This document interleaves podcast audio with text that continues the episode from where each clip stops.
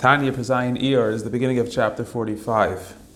In this chapter, the Alter Rebbe gives a new method of through which one could generate the relationship with Hashem and motivate oneself in doing Torah mitzvahs, which is one tapping into their attribute of Rachmanis, which comes to us through Yaakov Avinu, and being able to reach into our state of Rachmanis, we could motivate ourselves to serve Hashem and do Torah mitzvahs.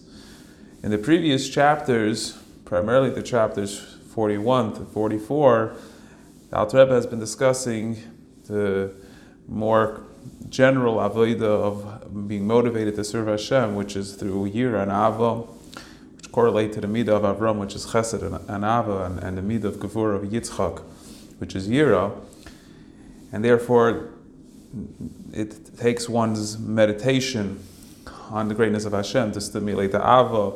The great awareness of Hashem stimulates one's yira. In this chapter, the Alter Rebbe mentions a third approach, and as it being Midas Yaakov, which is Midas Tiferes, Midas Rachmanis is the middle Kav Tzoi. As we know, the way the spheres are divided, you have the right side is Chesed, the left side is Gevura, and the middle is Rachamim, or Tiferes. So Yaakov's attribute, or Yaakov's demeanor, which is the demeanor of Rachmanis, it's another form of how one could stimulate a connection and be, and be an impetus for one serving Hashem. The avodah of Rachmanis is on a two, le- two base level, two levels. The first level is the general fact that the neshama is captured in a goof, and therefore, even if a person didn't do anything wrong, just the mere fact that his neshama has to go through the descent of being put into a body, it automatically is limited and therefore doesn't have the same closeness and connection that it had to Hashem as it had before, before it came down into a goof. And that distance, that feeling of distance, one could appreciate that his neshama feels and his inner self is distant from Hashem. That should awaken oneself to say, I'm not living up to my full potential. I'm not being who I fully could be. I'm not allowing myself to be fully connected. In fact, I was previously much more connected, and now I'm very far and distant. And then, deeper yet, or on another level, one realizes that they actually are not doing what they're supposed to do.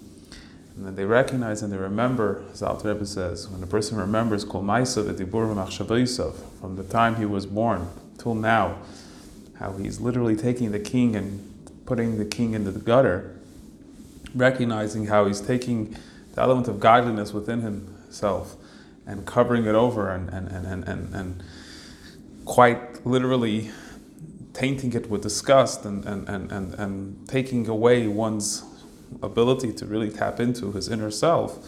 So when a person recognizes how far they have removed themselves from who they really are and recognize how they've taken their inner being and, and sort of th- thrown it into the gutter by allowing themselves to be enjoy taivas and other things of the physical realm.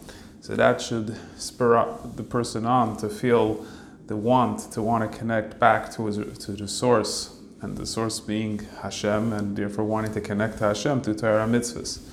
An analogy for this, obviously, on not on the similar level, but to some extent, is when a person recognizes that uh, instead of utilizing their potential, if they're, let's say, very capable in specific fields, let's say music or other things, in art, and because of whatever circumstances, they've just drowned themselves in addiction or other negative things. So when a person finally wakes up and recognizes and realizes how they've been literally destroying their potential and, and, and, and holding it captive to whatever else they're, they're enslaved to, so then that in itself is a tremendous motivator and inspiration for the person to say, I want to be able to be in tune with who I really am. I want to be able to bring out my full potential and recognize my full abilities.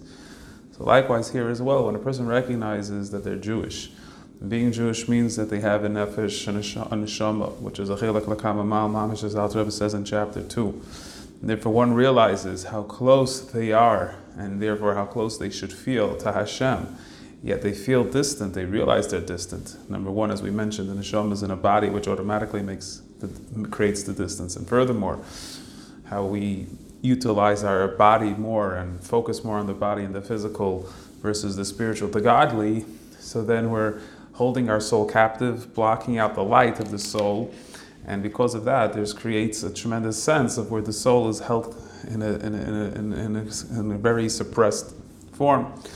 And that creates this deep yearning within a person to say, I want to be able to remove myself from the trappings, from the impurities that I have that are holding me back to be able to recognize my full potential to connect to Hashem.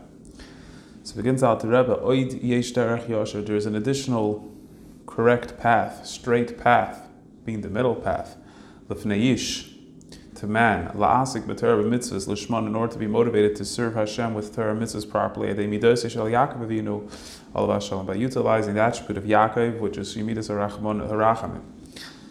Now, just to note, the idea of Rachamim, compassion, the power of compassion, so when a person recognizes, let's say a person receives that their friend is in a bad state, their, their, their friend is in distress or whatever, so when you're aroused with compassion, you break boundaries, you break limitations, you break things that ordinarily the natural order of things you wouldn't do otherwise. Now you'd go above and beyond in order to help your friend to make sure that they have what they need to help them in their state of their plight, their negative plight, the situation.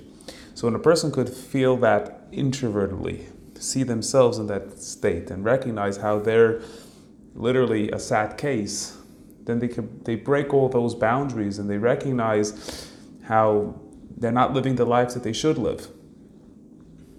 Another analogy may be a spouse recognizing how they've not been really fueling the relationship properly. They've been more selfish, they've been more caught up in themselves and spending less time with their spouse and more time with themselves or whatever. And then they recognize and they see how they've not really nurtured the relationship and they've not really been involved. And that sense of the deep sorrow and the deep sense of being disconnected and the recognition of the fact that the, your spouse feels that disconnect that brings out a tremendous rahmanis, a compassion of wanting to be connected and wanting to make the other, your spouse, to feel good and connect to you. That in itself breaks the boundaries of the addictions or the things that you've been caught up with in order to, and enables you to break free from them in order to serve or connect in the relationship. And that's what the Alter Rebbe says here: is to awaken within oneself this tremendous sense of compassion for God, on the spirit of godliness that is enlivening one's soul, and the person recognizing that he's being not connected. First of all, this light, this energy has descended from its original source of life in the infinite of God. The different levels have been explained at length earlier and it gets itself invested or gets itself clothed within the serpent's skin, which is hamelech, which is very distant from the light of godliness, betachas haherchik, and the ultimate state of distance. Because this physical world is the ultimate state of klipa and this connection and self-centeredness and ego and, and narcissism, as we've mentioned, that klipa generally is narcissistic. So when you recognize that you are in a place where you're fully connected to now being in a place where you're fully self-centered and nothing to do with Hashem, that in itself is an awakening, especially with Ratwik Shisker, when one remembers of all his actions, his words, his thoughts. From the beginning to how they're not good and they're not there for being nurturing the relationship and he took the king and tied him down into the gutters and the gutters of one's mind with one's negative thoughts or one's unhealthy thoughts. And what is the effect? Why is it that we have the ability to take the godliness and stuff it in the gutters? Because our rope, the rope of Yaakov, the neshama is connected to the rope of Hashem. As Alter explains this in in Ger of chapter 6, like you pull a rope, so one end is connected on top, one on the bottom, so the one who's pulling on bottom drags the one on top lower. So here also, the fact that we're connected to Hashem and we are doing what we shouldn't be doing. We're connected to things we shouldn't be connected. So it's not just that we on our level are disconnecting and not feeling and not doing what we should, but we're dragging God within us, the godliness within us, we're dragging it along. And therefore, Vahu said, Golos Hashchina, this is literally the concept of Golos Hashchina, where the Shechina now is captured and held captive within our desires, within our wants, and has to be subservient to some extent to our desires. And regarding this, the Pasuk says, Yashiv el Hashem yirachmeu. Shaya Navi says one should return to God, v'yirachmeu, and have compassion on Him. The person has to awaken Rahmanas on God Himself. That you should have compassion on God, meaning